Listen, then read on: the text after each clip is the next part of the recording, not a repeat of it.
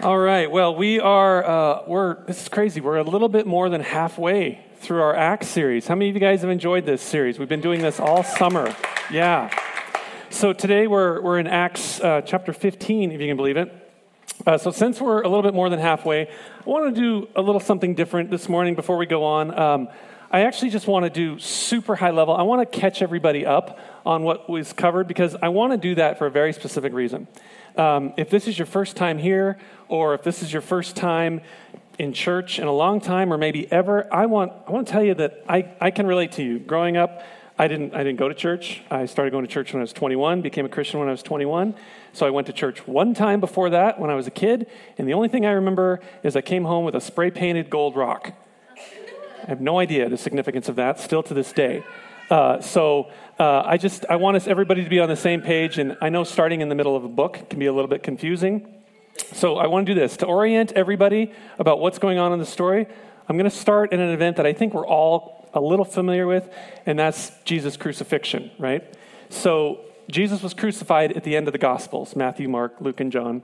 And um, the Easter story, he didn't, you know, just like we sang the same song, he came out of the grave. He was resurrected. He spent 40 days on the earth in his resurrected state with his disciples. And then after that, uh, he ascended to heaven. And then shortly after, the Holy Spirit descended on the disciples. And uh, that's really where the book of Acts begins, chapter 1, obviously. Peter preaches the sermon, and 3,000 people get saved and then get baptized. Then, for the next few chapters, Peter and John, the disciples, they honestly they get into a little bit of trouble because they're in Jerusalem and they're they're preaching, they're performing these miracles, and the, these are important chapters, you guys, because what's happening is up till this point, the, the gospel and this, this message of Jesus has stayed with the disciples. But now Jesus is gone and the Holy Spirit's here. This message is starting to fan out. It's starting to go forth, exactly what Jesus said. And the religious powers that be don't like it. Why don't they like it? Good question. We're going to talk about that in a second. So you skip ahead a little bit to chapter 7, and something really terrible happens in chapter 7. So a little bit before that, um, the disciples say, you know what? Um, we need help. And so they instituted an office of the church called deacons because they needed somebody to help. They needed people to help with the day to day. And it's a whole story in itself, it's a whole thing. But Stephen gets chosen as the first deacon. Well, in chapter 7, this is really terrible. But Stephen becomes the first martyr for his faith. Um, Stephen was accused of blasphemy by the Pharisees, and he was actually stoned to death. So, this is interesting because this is the first martyr that we have in our faith, but also this is interesting because we see what the Pharisees are capable of.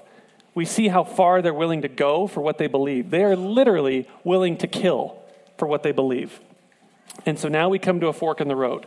Up to this point, it's been kind of like this little, you know, almost this story of, and it's affecting a few people, but now it's getting to be a bigger deal. Now a man has been killed, and so now we're at this fork in the road. And the fork is will this go on? Will this new movement, which later is going to be called Christianity, is it going to come to a screeching halt because Stephen's been murdered, or is it going to persist? Well, it kind of backfired on the Pharisee because what happened is this persecution pushed the gospel out even more. It went to Samaria. In Acts chapter 8, uh, we see the Samaritans come into faith. Um, but here's the problem in order for it to go further, because Jesus said, You're going to be my witnesses in Judea, Samaria, and the ends of the earth. For that to happen, something special needed to happen, and something special did happen. In chapter 9, God takes somebody who is persecuting Christians. Um, this guy's name was Saul. He was the one that gave the green light for Stephen to be killed. So he was literally there. He was the one that said, Yep, do it. He takes Saul, and we have a whole message on this in our, on our website. He takes Saul. He has this radical transformation, comes to Christianity. He changes his name to Paul. And guess who becomes the first missionary? Paul. Of all the people, Paul. And so um, this, is, this is really amazing because he becomes a missionary to the Gentiles. Now, if you, if you don't know that word, it's okay. The Gentiles is basically meaning non Jewish people. So you have the Israelites, the Jewish people, and then you have the Gentiles, the non Jewish people. And Paul, of all people, becomes a missionary to the Gentiles. So uh, it's we have a story about Paul and, and their first missionary journey, him and, and Barnabas go. So at the end of Acts chapter 14, um, Paul and Barnabas, they return home, okay? And they're telling people, yeah, this, this is great. They're reporting all the amazing things God has done. There were some hardships in there. JR talked about that two weeks ago, um, but God used it for good. So things started going well. More and more people were coming to faith. So here's a question How many people in the story, how many people think the ministry gets easier and the mission goes smoother? Yes, that is correct. This is another fork in the road. This, is, this brings us up to today, Acts chapter 15. And so, before we go, I, I want to ask you a question. Now, this is going to be really rhetorical. How many people have ever seen a boxing match? Okay, now how many have ever seen one in person? Oh, interesting. Okay, yeah. Um, I've never seen one in person. Uh, a guy on my team at work, he, he was actually a champion, a boxing champion in the Northwest, so that's about the closest I get. So I'm sure you're all aware that in a boxing match, each boxer has their own corner, right? Opposite sides of the ring, and that's where they start from, that's where they get rest from. Well, in this chapter, in Acts chapter 15, we have a metaphorical boxing match because we have two groups on either side, and they're not fighting for a title and they're not fighting for a belt. They're fighting for an answer to the question. And the question is what does it take to become a Christian? That's the question they're fighting over. Now, here's a side note. Do you ever, like, do you ever read some parts of the Bible, maybe Acts chapter 15, and you think, what does this have to do with me? How, how is this going to help me parent my kid? Or how, how is this going to help me become a better employee at work? Maybe I'm the only one. But I sometimes read passages and I think that Acts chapter 15 is one of the most pivotal chapters in our faith. Seriously. And if you don't know the end of the story, um, I'm just going to tell you, spoiler alert, you probably wouldn't be here if it wasn't for this chapter. And I'm going to tell you why. All right, so two groups of our little boxing match. Group number one, we have a group called the Believing Pharisees. Everybody say Believing Pharisees. Believing Pharisees. Good. This is a group that they're, I call, they're stuck in the land in between. So they, they're a group of Pharisees, they're these religious leaders, but they believe in Jesus and this new movement that's happening. So that's good. But they're still stuck in the Old Testament. They're, they're still stuck in this belief that you have to become Jewish and obey the law to become a Christian. So they're, they're in this land in between. Corey talked about this a couple weeks ago in Acts chapter 10. But the, the way that the New Testament refers to these people, if you've never heard this, hold on. Um, they're referred to as the circumcision party. If this was a Facebook event, nobody would come. I don't know who brainstormed this, but they need to try harder. So don't make t shirts with that group name, please. So, um, this was a group of people that believed that in order to become a Christian, you have to get circumcised. And they were referencing the Old Testament because it started with Abraham. And in the Old Testament, this was legit. I mean, this was a way that God marked his people, identified his people, and they, they got culture and identity. But as you can imagine, this is going to create some tension for you if you're a modern day adult male and you want to become, you want to have faith in Jesus. And now they're telling you, all right, well, you got to attend Growth Track 101, and there's a little part to orientation that you have to do. That's going to create some awkwardness. Uh, so group, that's group number one, circumcision party. Group number two are boys, Paul and Peter. They were not in the land in between. They had a really simple message. They said, We are saved by grace, period. Not by circumcision, not by keeping the law or anything we can do. We are saved by grace, period. All right, so now we got our two groups. And like any boxing match, how many matches does a boxing match go? Three. Three. Is it? If it's not three, this is really going to wreck my message. We'll say three. Three. All right, here we go. It's three. You're like, you've never seen one. What do you, what? Anyway. All right, so this is what happened. Acts 15. So the circumcision party, they sent a delegation from southern Jerusalem up 300 miles to Antioch because this is what was happening. Paul and Barnabas were there. They, they were preaching there for a year. All these Gentiles were coming to faith, and all this, all this movement was happening. But the religious leaders didn't like it because Paul and Barnabas' message was you don't need to be Jewish in order to have this faith. And so the Pharisees did not like it. Um, I'm actually going to skip ahead for a second and I want to go to Galatians chapter 2 because I want to show you what these Pharisees were teaching in Antioch. This is Paul writing. He says, Yet because of false brothers secretly brought in, who slipped in to spy out our freedom that we have in Christ Jesus, so that they might bring us into slavery, to them we did not yield in submission even for a moment, so that the truth of the gospel might be preserved for you. Paul is talking about the Pharisees, and he's, he's taken their position pretty seriously. I mean, he's calling them false brothers, and he says he didn't yield. Now, this is really interesting. I want to show you what happened because um, Paul, Peter, Barnabas, they were all in group two, right? They were all like, no, we're saved by grace. Check out what happens. What happens is somehow, the text doesn't say, but somehow the Pharisees, this is amazing, the Pharisees convinced Peter to switch sides. Do you know that? The Pharisees convinced Peter to switch sides. The Pharisees convinced Barnabas to switch sides. And now look ahead a little bit in Galatians chapter 2, 11. And there's a lot of pronouns here, so I'm just going to use names. But when Peter came to Antioch, Paul opposed him to his face because Peter stood condemned. For before certain men came from James, Peter was eating with the Gentiles. Everything was good. But when the Pharisees came, Peter drew back and separated himself, fearing the circumcision party. And the rest of the Jews acted hypocritically along with Peter, so that even Barnabas was led astray by their hypocrisy. So, whatever the Pharisees did, whatever the Pharisees said, Peter and Barnabas were like, Whoa, I'm switching sides. And Paul was like, Uh uh-uh, uh, not happening. And so I don't, I don't know why Peter would do this. The text doesn't say, but if you remember what we talked about in Acts chapter 11, God gave Peter this incredible supernatural vision. We talked about it a few weeks before where he saw this sheet and there was all these animals on it. And God says, eat the animals. And Peter was like, no, no, no, I, I can't eat what's unclean because of Old Testament laws. And God said, do not call unclean what I have said clean. Here's the translation everybody's welcome. Jew, Gentile, everybody's welcome. And so then Peter said, Cool, great, I'm in. But now something happened there and he got afraid. So Paul was like, No, no, no, we're not going back. So that's where we are. That's the history. So now here's round one. The circumcision party comes out and they said this Acts chapter 15, verse 5. But some believers who belonged to the party of the Pharisees rose up and said, it's necessary to circumcise them and to order them to keep the law of Moses.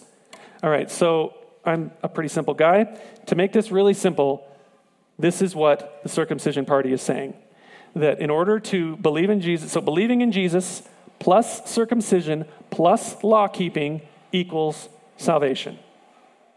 Now, I honestly like, even when I wrote this, I'm like, what, what did that add? Like, if, if you're a Jewish person back then, what did that add to your faith?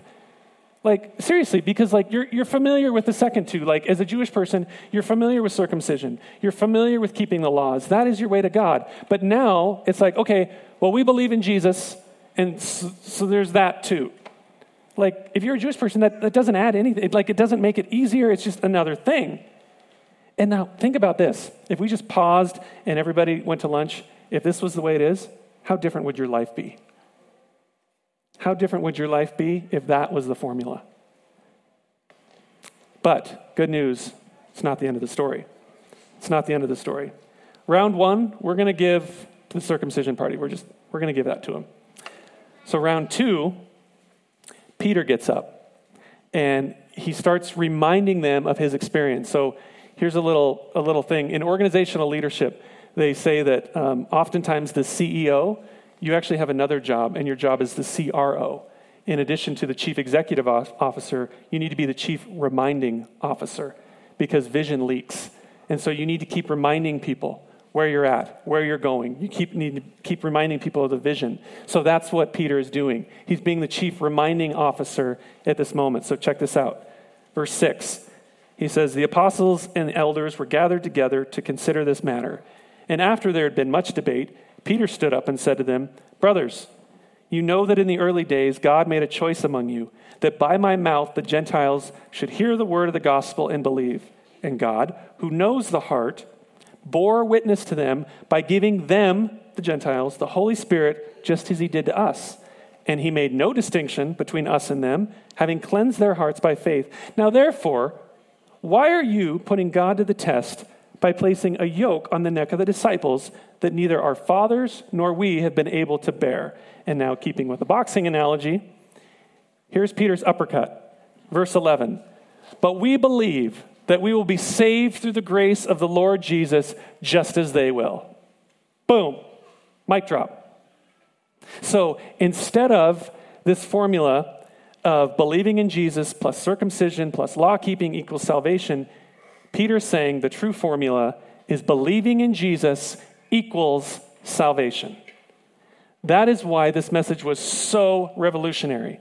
Because now it wasn't on all the laws you keep or on, on physical things you do to your body, and now it was believing in Jesus equals salvation. He was saying, You don't need to become Jewish to become saved. Believing in Christ will save you, period. Becoming Jewish won't save you, and your good works won't save you. Now, ahead, I, I want to skip ahead to Galatians again because Paul addresses this. He says in Galatians 2, he says, Yet we know that a person is not justified by works of the law, but through faith in Jesus Christ. So we have also believed in Christ Jesus. In order to be justified by faith in Christ and not by works of the law, because by works of the law, no one will be justified. So Paul and Peter, they want to make it really clear we're not saved by works or cultural identity. We are saved by God's grace. This is important because we are saved and then we do good works as a fruit of our salvation. I, want to I want to dig into this a little bit before we go on in Acts. And in Ephesians, another letter that Paul wrote, he says this He says, For we are his workmanship, created in Christ Jesus for good works, which God prepared beforehand that we should walk in them. So this is important because it's important for us to know, present day, that we were created for good works. Like, if, if you're a Christian today and you're saying, well, I, I don't contribute positively to, to my world, then I might question, like, hey, let, let's chat because you have a gift inside of you that the world needs right now. And what we're saying is that we're, we're created for good works, but listen to this we're not saved by them. If you say, like, well, I'm, I'm, I'm not a Christian, but I, I serve every week at God's love, I say, fantastic. Thank you for serving every week at God's love. That is absolutely needed. But it doesn't equal salvation. Um, because here's, here's the truth. I, I thought when I, before I was a Christian, I thought like I die and then I'm going to go up to some escalator and there's going to be clouds and smoke and there's going to be a guy with wings and he's going to have a book in front of him and he's going to say, okay, here's the good works Tyler did and here's the bad works Tyler did. And I lived my life hoping that the good would outweigh the bad. And if that happened, something good happens and I don't go to the scary place. That was my thinking. Well, I mean, it sounds good. It sounds good for a movie, but it's just not biblical truth, right? Because the truth is, um, after Acts, Paul writes this book called Romans. It was a letter, and he goes into this really huge amount of detail. And he says, Listen, all of the good works you do, all of the good, all the serving at God's love, all the money you give, all that stuff is great. But God is so holy that he views that as filthy rags. And because of that, and because of your sin, you need a substitution that you can't do on your own. And that is where Jesus comes in the picture because Jesus was perfect. And he says, So you need to accept the substitution that Jesus did on the cross for your sin. And that is basically the first half of Romans. So that's like bonus for you right now. So the, the important thing is, is that with Jesus' uh, crucifixion and his death, God doesn't need Jesus' substitution plus circumcision or plus your good deeds. He needs you to say yes to Jesus. That's what he says. So that was round two. That was round two. Peter and Paul come out swinging, right? And so we're going to give this one, well, we're going to give it to Peter. Paul had a nice little sub note, but we're going to give it to Peter. So, like any good boxing match, this one's going to go three rounds. So I want you to watch what happens. In Acts 15, chapter 12, Peter says all this stuff. He's be the chief reminding officer. And then, uh, verse 12, and all the assembly fell silent. they're like in this debate. And Peter says, Hey, remember what happened? They don't say a word. The circumcision party doesn't say a word. And then they listened to Barnabas and Paul as they related what signs and wonders God had done through them among the Gentiles. So Peter does it, and then Paul and Barnabas was like, Oh, yeah, yeah, you want more? Here's what God did through us. I love that because the circumcision party didn't have any, they didn't have anything to say. And so then after that, as if that's not enough, James, who is the brother of Jesus, was, who was a little bit skeptical in the beginning, he comes out and he says this, verse 13. Brothers, listen to me. Peter has related how God first visited the Gentiles to take them from a people for his name. And with this, the words of the prophet agree, just as it is written, After this I will return and I will rebuild the tent of David that has fallen. I will rebuild its ruins, and I will restore it, that the remnant of mankind may seek the Lord, and all the Gentiles who are called by my name, says the Lord, who makes these things known from of old. You guys, I know that's like a lot of Old Testament, but this is this is amazing. Because let me just give you a little bit of context. James is quoting the Old Testament to a group of Pharisees who are experts in the Old Testament. So it's like watching, you know, Top Gun 20 times and then having somebody quote it back to you. That's what he's doing. He's quoting the Old Testament to a group of Old Testament people to say, listen, this is what's going on. And he's reminding people from this obscure verse in Amos, he's reminding people that not only are the Gentiles welcome, but that God always planned to rebuild the Israelites through the Gentiles if you take a second and let this settle in, like the Israelites were thinking, like, no, no, no, we're, we're special because we've been Jewish from birth or we became Jewish, and the Gentiles, they're, they're like the Jewish, they're, they're being like the mean girls. Like, they're, we're not letting them at the table, they're not sitting at the table. And so Paul and Peter are saying, no, actually, not only do they get a seat at the table, but this was always the plan. From the beginning of time, this was the plan that God would rebuild the Jewish people through non Jewish people and that everybody was welcome. You don't have to become Jewish, you have to be a Christ follower. That is why Acts 15 is so pivotal to our faith this morning. So, James reminded everybody that the church is the fulfillment of Israel, and this is God's plan. So, this is interesting because, like, there's no you, know, you might think, well, God had a plan to bring the Jewish people to faith, and then God had a plan for the non Jewish people. No, no, no. This is it. This is the plan. There's no other plan. This, this is it. All right, so who wins? Round one, we're going to give it to the circumcision party. Round two, we're going to give that one to Peter.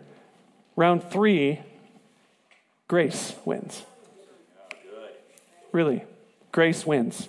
Because the truth is, thousands of years ago, just like today, to become a Christ follower, you don't need one cultural identity or another. You don't need to have your good deeds outweigh your bad because it's not going to happen. You need to be forgiven by Jesus. That's, right. That's what you need. And it's amazing. Oh man, I love the end of this story because it's amazing how much grace is at the end of this story because Paul won. Peter and Paul won. They have a message of grace, they win. But I want you to look at the grace at the end. James continues in Acts 15, and he's talking about the Gentiles. He says the Gentiles should, verse 20, abstain from the things polluted by idols, and from sexual immorality, and from what has been strangled, and from blood. What he's saying is he's saying that the non Jewish people, the Gentiles, are to respect the Jewish customs. That, that this is, this, it's not going to be a thing that's going to save them, but this is, this is a cultural compromise to honor the people. It's a cultural compromise, it's not a gospel compromise. And that's just so loving and graciousness to a group of people that you might not agree with. I just love that. So the match was over. Okay?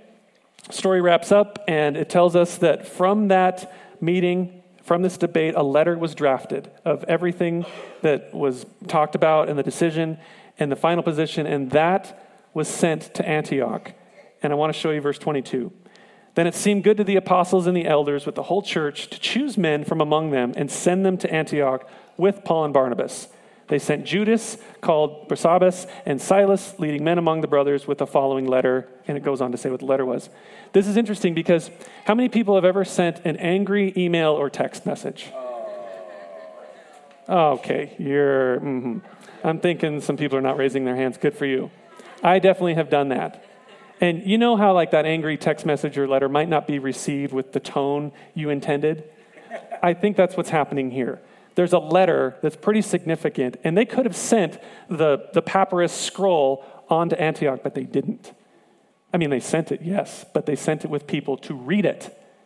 And that's so interesting. So, verse 30 So, when they were sent off, they went down to Antioch, and having gathered the congregation together, they delivered the letter. And when they had read it, they rejoiced because of its encouragement. And Judas and Silas, who were themselves prophets, encouraged and strengthened the brothers with many words. And after they had spent some time, they were sent off in peace by the brothers to those who had sent them. But Paul and Barnabas remained in Antioch, teaching and preaching the word of the Lord with many others also. Not a good story. I just want to end it right there because there's a nice little ribbon on it and like it's a good Hallmark movie and we can go away encouraged. But that's not how the story ends. That's how that decision came to be. That's a large part of the reason you're here today is because of Acts chapter 15. But this story doesn't end happy. Unfortunately, this is what happened. Verse 36. And after some days, Paul said to Barnabas, Let us return and visit the brothers in every city where we proclaim the word of the Lord and see how they are. So they're going to do like a follow up tour. Now, Barnabas wanted to take with them John called Mark, but Paul thought best not to take with them one who had withdrawn from them in Pamphylia and had not gone with them to the work. This is a sad verse. And there arose a sharp disagreement, so that they separated from each other. Barnabas took Mark with him and sailed away to Cyprus, but Paul chose Silas and departed, having been commended by the brothers to the grace of the Lord. And he went through Syria and Cilicia, strengthening the churches. Don't know what it was, don't know how it happened, but Barnabas was the guy, remember in Acts chapter 9, when Paul had his experience, he went back to the disciples. Barnabas is the one that vouched for Paul. And so they've been inseparable ever since. But whatever that subtext was, the sharp disagreement, we're going to see ripples of that in the weeks to come. But that's how that story ends. So I think a takeaway from our story today is, as I said, um, this series has been so great because it's just revisiting our history, revisiting our faith. And you guys, if Acts chapter 15 hadn't happened, this room would look dramatically different. Right. Our faith, the picture of our faith on the world, would look dramatically different. The reason we are here is because somebody was bold enough to stand up and say, Listen, I know that's the way it was, but I'm willing, because they could have been killed. Talking to the Pharisees. I'm willing to do something about this. And that's good news for us. That's good news for all the people in your world your family, your friends, Helena, Montana, United States, planet Earth. That is good news for us today because there's not cultural markers that we have to align with. And we're not going to be able to have our good outweigh our bad. We are here today because of the truth that grace always wins. Period. Let me pray for you as we close. Father, we thank you, God, for the truth that grace always wins, Lord. It was your plan from the beginning that we would be reconciled and have a way back to you, God. And so I just pray uh, for everybody in the room. I pray for everybody listening online, God, that um, if they have not experienced that moment where they come to you and say, Jesus, I, I accept what you did on the cross, forgive my sin. God, I, get, I, I ask for boldness for them to do that, God. I ask for boldness for them to tell somebody that they've had that, God. And, and Lord, if we can come alongside them as a group of believers, we would love that, Father. Just thank you for this group of people, and God, I pray a blessing upon them. In Jesus' name. Amen. Amen. All right, so we uh, that's the end of our service, and we've got a fantastic prayer team that would love to pray with you for any needs you have. Hope you have a great day.